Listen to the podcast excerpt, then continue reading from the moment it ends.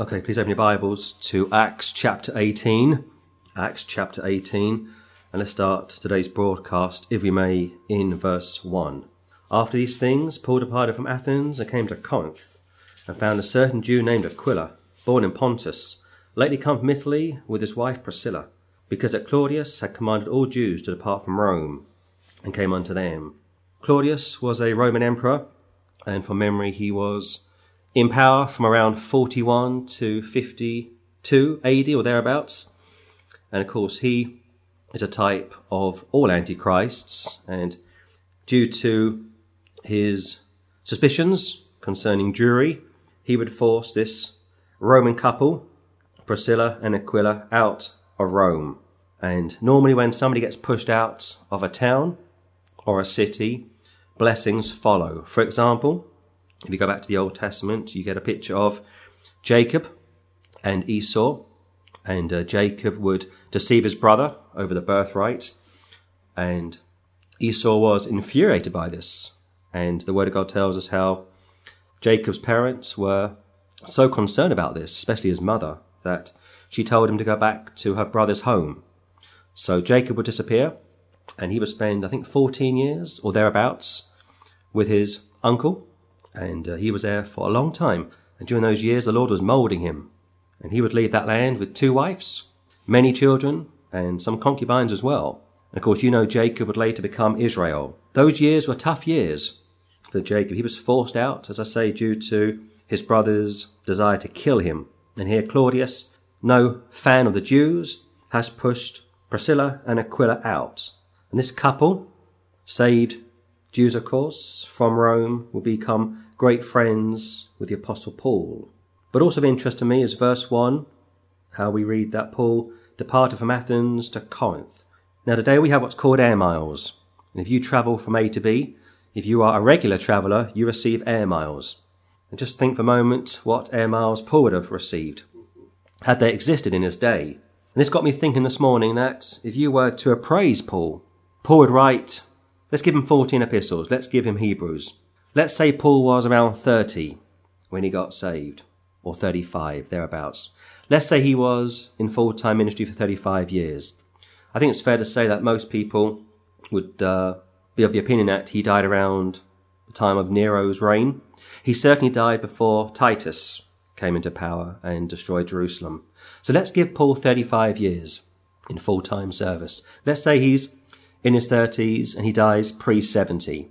Over 35 years, he writes 14 epistles. Now, if you do the maths, that works out to be about 0.4 of a book per year. He wasn't a prolific writer. And the reason I say this is quite simply because a lot of scholars today are prolific writers. And I can think of one scholar who's written over 150 books over 60 years. And yet Paul, over 35 years, would write 0.4 of a book per year. Not even half a book per year. You see, Paul was a soul winner. Paul would be on the go from the moment he was called to the moment he would die. In fact, the word gospel not only means good news, but the first two words of gospel are go, go, do something, be ready in season and out of season. So I think it's quite interesting when we look at Paul, that he would tell you to follow him as he followed Christ, and yet he wouldn't spend more than half a year writing and yet he would spend most of his free time traveling around the Roman Empire, collecting air miles and winning souls to the Lord. Of course, I'm being slightly sarcastic with the air miles, but my point is he was busy. And that's a great blessing. That's a great example for you and I. Behold that thought. I might come back and offer some more to that. Three, and because he was of the same craft, he abode with them and wrought. For by occupation they were tent makers. Now Paul would tell us from 1 Corinthians chapter 9 that as an evangelist, as a full-time evangelist, he had the right to be supported full-time with financial gifts, of course, and yet he deliberately refused to receive gifts because he thought he would be condemned for doing so. He thought people would say, there you are, Paul's in it for the money. And yet Peter, James and John, as far as you know, were in the full-time ministry, and that is pretty much uh, implied from Acts chapter 6. So you've got the Jerusalem church, which seems to be supported with financial gifts. You've got 8,000 plus people getting saved up until I think it was Acts 5 or 6, which we looked at some weeks ago. and you've got the apostles, Barnabas as well, Thomas, don't forget those men, Philip. I don't think it's likely that Peter and James and John went back to fishing. I won't rule it out, I think it's quite unlikely. I think they spent their time in the Word of God and in prayer, and they were supported with gifts. But Paul, who represents the Syrian church, Paul the apostle to the Gentiles, wouldn't take financial support. And I think it's interesting because he could have done had he wanted to, but it says he was a tent maker, and uh, it would appear that Aquila and Priscilla, his friends from Rome, especially uh, Aquila, was of the same occupation as Paul. This is a very interesting time in the early church. We're not overly clear how they did function on a day to day basis, but uh, may come back to that point as well. Let's move on, please. Verse 4. And he reasoned in the synagogue every Sabbath and persuaded the Jews and the Greeks. Now, Paul was sent to the Gentiles, and Peter was sent to the Jews, and yet, time after time, Paul would preach to the Jews, and no doubt Peter would be preaching to the Gentiles. They would switch back and forth. You see, Paul was a Jew, and at every given opportunity, he would witness to the Jews. Now, if you are a Catholic and you got saved, you're going to witness to the Catholics. If you were an Anglican and you got saved, you're going to witness to the Anglicans. It's common sense. But it says how he reasoned in the synagogue every Sabbath. Apologetics, no doubt, persuading the Jews and the Greeks. The Greeks would be proselytes to Judaism. And they knew Paul. He was well known in Jewry. And I have seen some clips online of brothers going into places of worship and literally preaching during a service. I'm not sure I particularly agree with that. I think I'd rather stand outside a place of worship and preach at those going in and going out because those people could quite easily come over to you and say, Where do you worship on a Sunday? We're going to come along and preach during one of your services. And you know that uh, such individuals wouldn't be particularly happy with, say, charismatics turning up and preaching during your service or Catholics turning up and preaching during your service. I think it's better to be a bit more discreet and maybe stand outside a church or a mosque, perhaps, or a synagogue and try and give tracts out to those going in. But Paul, being a Jew, had the right to go into a synagogue each Sabbath and preach the word of God. And on top of that, they may have been happy to see him because they would have been, they would have been somewhat perplexed by this great man of God. On the one hand, he was from the world of academia, and yet he has become a Christian overnight and they want to know more about him. Look at verse 5, please. And when Silas and Timotheus were come from Macedonia, Paul was pressed in the Spirit and testified to the Jews that Jesus was Christ. Pressed in the Spirit. How many times have you been pressed in the Spirit? You've gone out and about in your travels and you've come across a group of pagans. It may be at a sodomite event. It might be at a pagan event. It may be at an ecumenical event and you feel pressed in the spirit. In fact, last Sunday, Patrick was in our local town, and uh, it was during the Easter week, and he saw a bishop from the Church of England, and this bishop was cleaning people's shoes. It's a gimmick, of course. It's tradition, of course. There's no scripture for this. And Patrick was pressed in the spirit. He felt convicted. And he walked over to this bishop and he confronted him. He didn't raise his voice, but he was firm with him. And he said, uh, Are you preaching the gospel? You know, washing people's shoes or cleaning people's shoes is a gimmick. And I've watched this over the years myself. You get all the ecumenical Christians coming into our town and they give out hot cross buns. And I get pressed in the spirit. And I've preached over the years during this event. It convicts me, it grieves me. And Patrick took this bishop to task and he had a word in his ear, as it were, and he rebuked him. And here, Paul is doing the same. Paul is pressed in the spirit. But this time he's testifying to the Jews that Jesus was Christ. Again, salvation starts with the Jews. You get saved, you witness to your friends and family first of all. Then you witness to your workmates. Then you witness to your neighbours. Then it goes further afield. And here Paul is still preaching to the Jews because God wants the Jews to be saved, which, as far as I'm concerned, completely rules out Calvinism, which teaches that God sent his son to die just for the elect. And if you're not one of the elect, you can't be saved. I don't believe that. I believe it's possible for all men everywhere to be saved and yet you have to personally believe on the Lord in order to be saved. But Christ died for you nevertheless. And that's why time after time Paul, and no doubt Peter, and John and James, and Bartholomew, and Thomas, and Philip would preach to those that they could. So when it says Paul was pressed in the Spirit, I can completely understand what this means. And testified to the Jews that Jesus was Christ, the Messiah. Of course, you know some of the Jews would receive it, others would reject it. Look at 6. And when they opposed themselves and blasphemed, he shook his raiment and said unto them, Your blood be upon your own heads. I am clean. From henceforth I will go unto the Gentiles. He's saying, You want to reject Christ? That's fine. I'm now free of your blood. I am blameless of your blood. And yet Christ died for this group of people. You were told back in Matthew 27 how the Jews would be mocking the Lord and they would say, Let his blood be on us and on our children. And his blood was on them and on their children. He died for their sins. But like the crowd in First Peter chapter 2, I think it is, it says how the false brethren would deny the Lord that bought them, they would perish. They would die in their sins because they would reject Christ's atonement. But one more time, it says how they opposed themselves and blasphemed. And I've heard people blaspheme my Saviour many a day.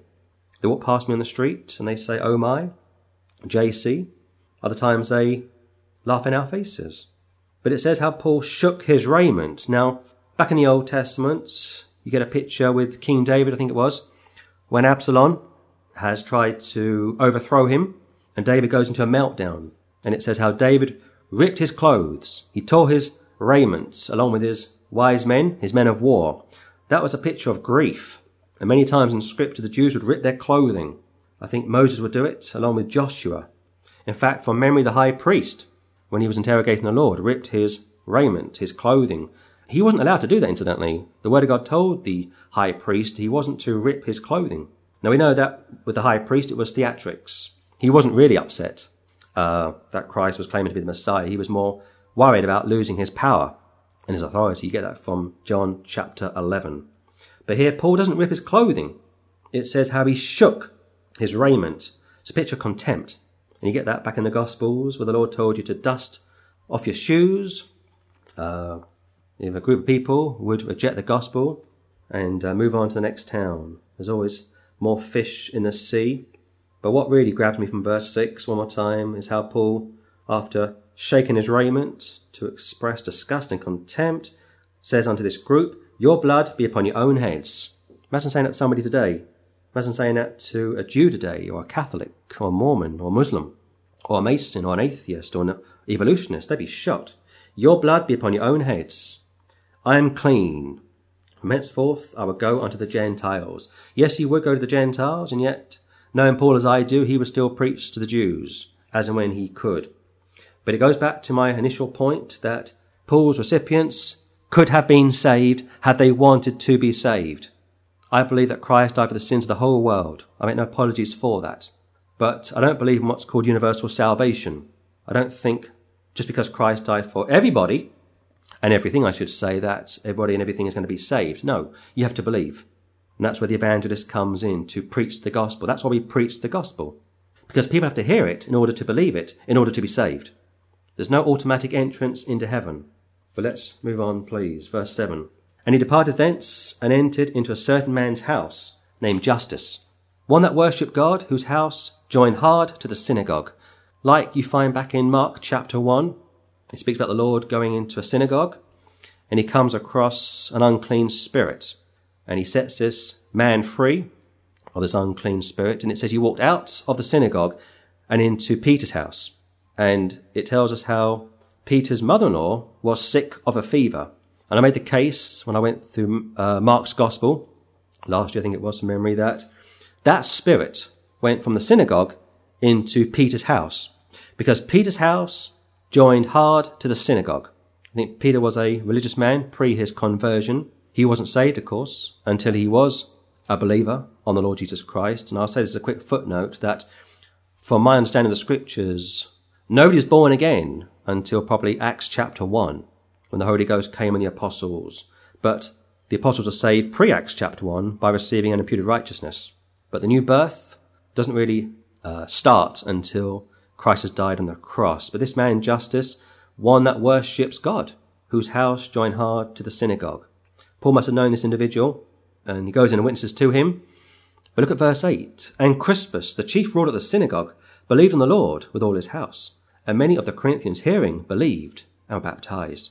Crispus, a chief ruler of the synagogue, believed on the Lord with all his house. It's like the Philippian jailer.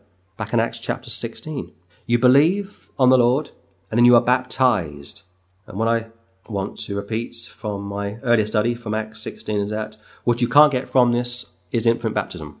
I know Catholics and some Anglicans think that children, infants, should be baptized, christened, as they refer to it, and they use verses such as this to justify it. But you are saved by believing, and you are condemned by not believing. A child cannot believe. A child cannot not believe either.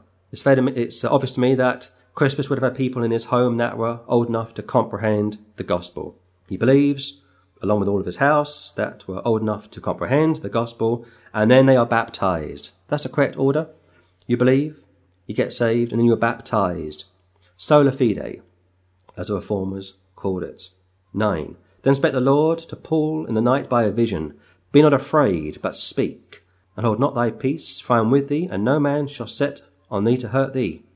For I have much people in this city. The Lord's foreknowledge, of course, and he knew who would be for him and who would be against him. You get that very clearly back in the Old Testament when Elijah is praying to the Lord. He is distraught. He says, Lord, they've destroyed your temples, they've killed your people. There's apostasy left, right, and centre, like Jeremiah. He would say how he would worship the Lord on his own. He wouldn't sit with the mockers. And the Lord says to Elijah, Don't worry, I've reserved, is it 7,000 men that haven't kneeled to Baal? They haven't worshipped Baal. I've got 7,000 in reserve who haven't turned from me. They are saved. But what is of interest to me is this term, be not afraid. Fear is natural. The Bible says that uh, the fear of man bringeth a snare. And that's true. But whoso puts their faith or trust in the Lord shall be safe. So if you are fearful of man, try and quit it. The Lord will tell the apostles not to be fearful, not to worry, and yet we are only human. You know, if, if we're saved, we still have fallen bodies. Our bodies are still corrupt. We still live in a fallen world, and that's why I don't believe in sinless perfection. I think that all of us are prone to worry, and sometimes that can become a real problem for us. You can be crippled by fear but you've got to conquer it. You were told not to put any confidence in the flesh. You've got to be a full conqueror. He says how we are more than conquerors through Christ Jesus our Lord. In fact, Christ would tell you back in John 14, let not your hearts be troubled. You believe in God, believe also in me. In my Father's house are many mansions. If it were not so, I told you. I go to prepare a place for you, and if I go and prepare a place for you, I will come and receive unto myself, that where I am, there you may be also. Let not your heart be troubled, don't be fearful. Quit worrying. And yet, Paul he was just like you and I. He would worry. He would have anxiety attacks. And the Lord knows that. And he says, Look, Paul, don't be fearful. Don't worry. Speak and don't hold your peace. Ten one more time. For I am with thee. What a great thing to tell somebody. For I am with thee.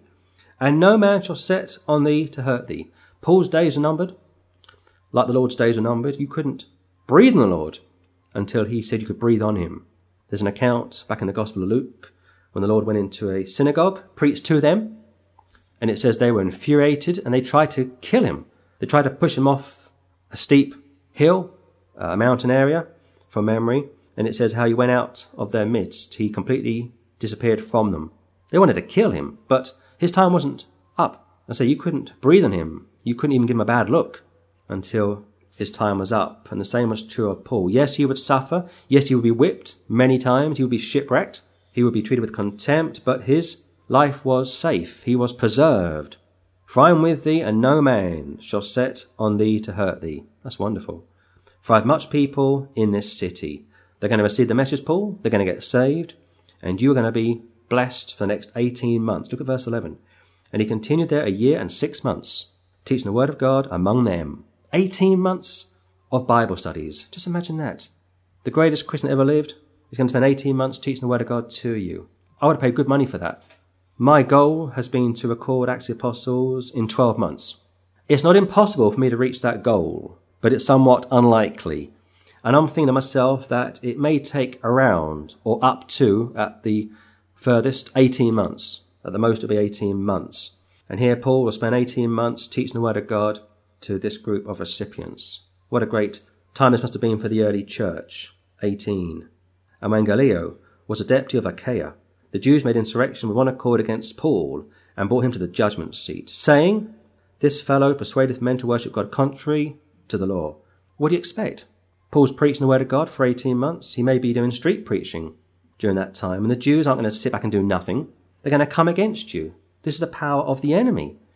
If you are born again, if you are out and about for the Lord, the devil is going to come at you. And not only is he going to come against you, the old nature is going to come against you.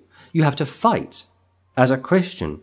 And that fight will be with you from the moment you are saved to the moment you die.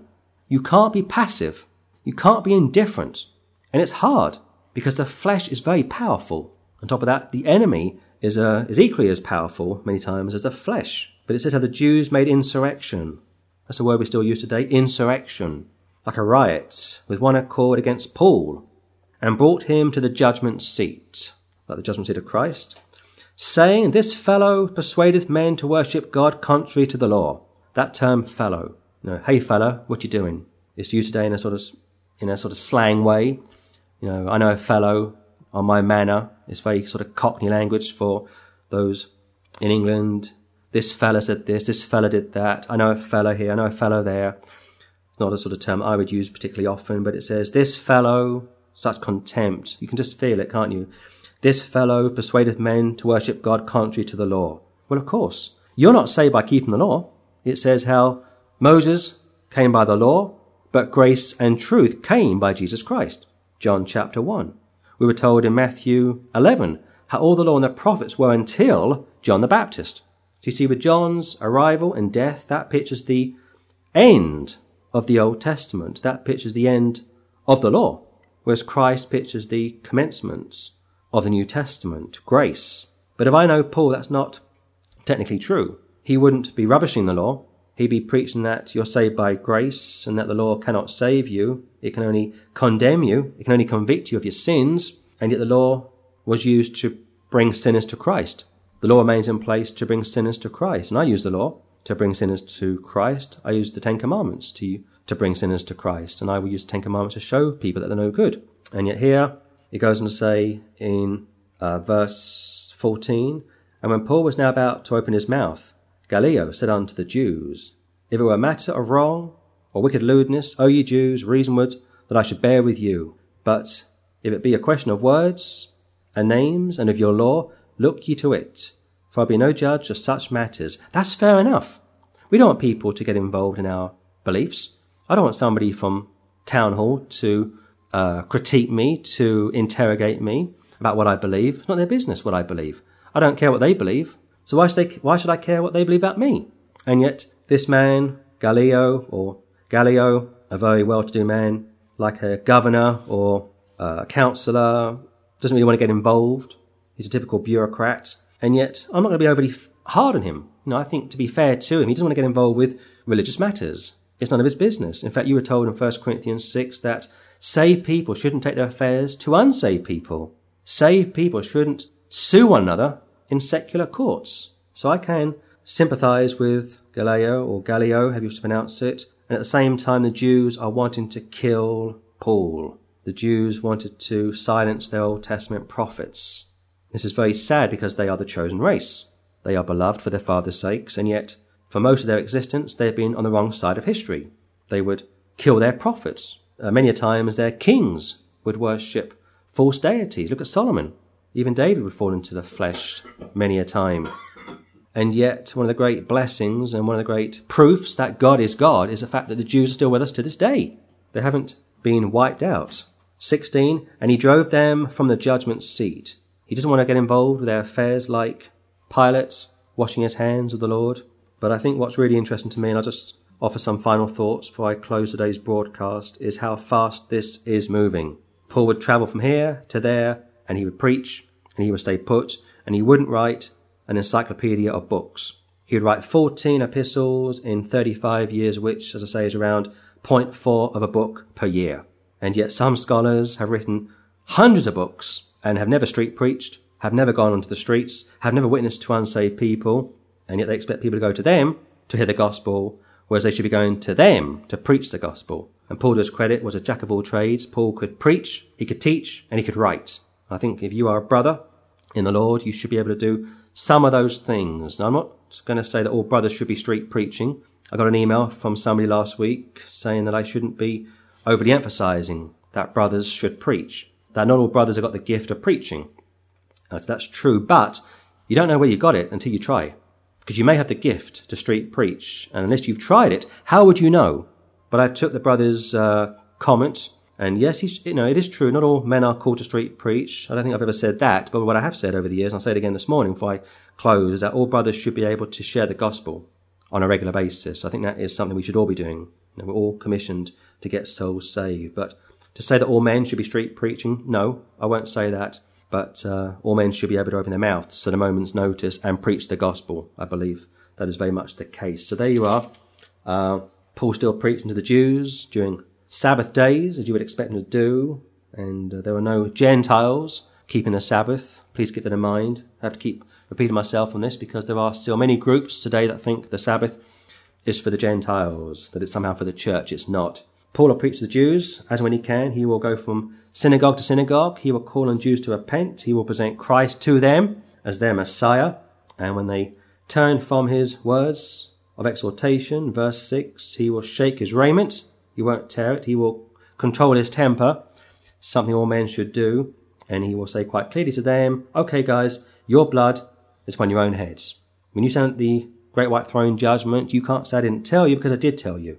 And the same is true of me when I stand with my Lord at the great white throne judgment as an observer, and I see all the people I've witnessed to over the years coming up to be judged. They can't point their finger at me and say, He didn't warn me about hell because I did warn them about hell. I am clean, verse 6, from henceforth I will go unto the Gentiles. We can take that and apply it today with the sense of that we don't need to keep going over the same ground with the same people. Never cast your pearls before swine. There are many more fish in the sea. And I guess the main verse that I'll read again and a close will be from verse 8. And Crispus, the chief ruler of the synagogue, believed on the Lord with all his house. And many of the Corinthians hearing believed and were baptized. Music to my ears. They believed, they got baptized, and they passed from death unto life. We'll pick it up next week from Acts 18, verse 27.